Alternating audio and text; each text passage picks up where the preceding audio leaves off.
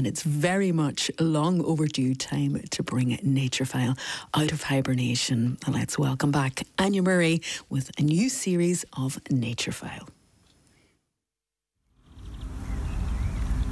Soil. It's been a long and difficult winter. Now that spring is hovering, kinetic, warm, and energetic, life all around us will be transformed. In the coming weeks, we can once again witness a great unfurling when fresh green shoots fill dormant spaces and songbirds warm their vocal cords. But we're not quite there yet, and before this unfolding, the action is mostly still hidden beneath our feet in the soil. In early spring, soil is where the action's at. Buried in the brown earth, Seeds are softening, roots are probing, nutrients mingling, and shoots are rising. Soil is the source of all of spring's potential.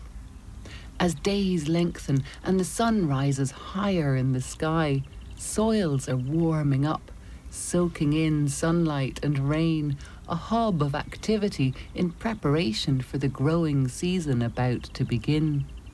Healthy soil takes a long time to develop. Rock is broken down by geological processes into sand and gravel.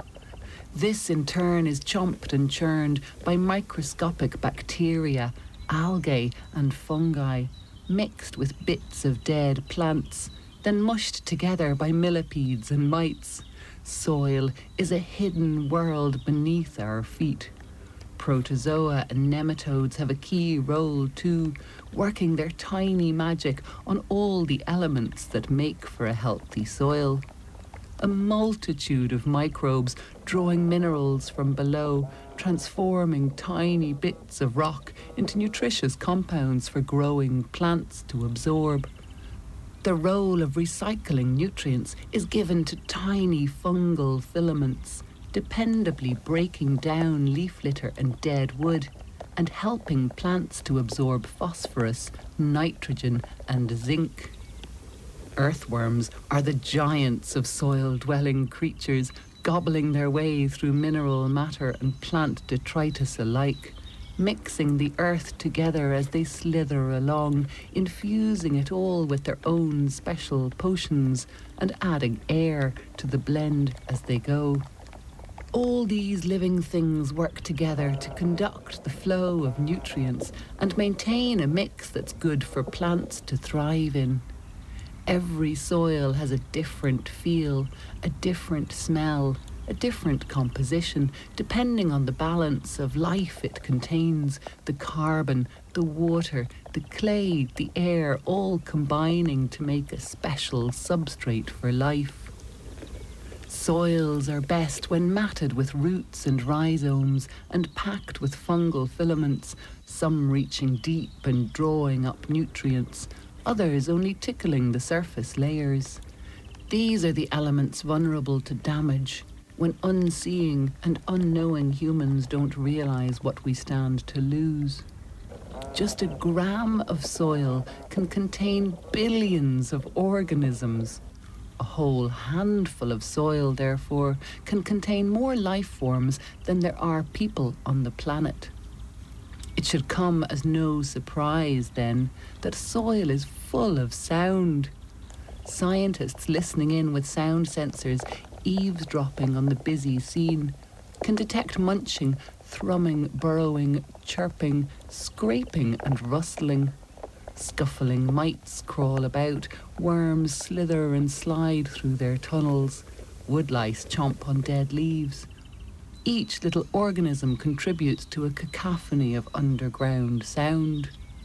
Robins, thrushes, starlings, and blackbirds are well aware of the sounds coming from the soil. Hopping across a field or a garden, they often pause and cock their heads, bending low to listen out for earthworms, grubs, and beetles moving around below. These are all protein rich foods that nesting birds need, especially in springtime. Like any good predator, listening is important when you have to hunt for your dinner. honing in on an underground rustle allows them to peck at the soil with precision, pulling up their unsuspecting prey with minimal effort. This hidden world beneath our feet, a complex community of beings, goes unseen and unheard by us humans. This sticky, messy stuff we call muck, this is the stuff of life. In it, the bustling microbes fungi, beetles, and earthworms, the unsung heroes of the biosphere, are nurturing seeds and saplings and all that is about to sprout in spring. From here, the ferns and primroses, the source of dappled light through a woodland canopy, the hidden power behind a butterfly wing or the singing of a wren.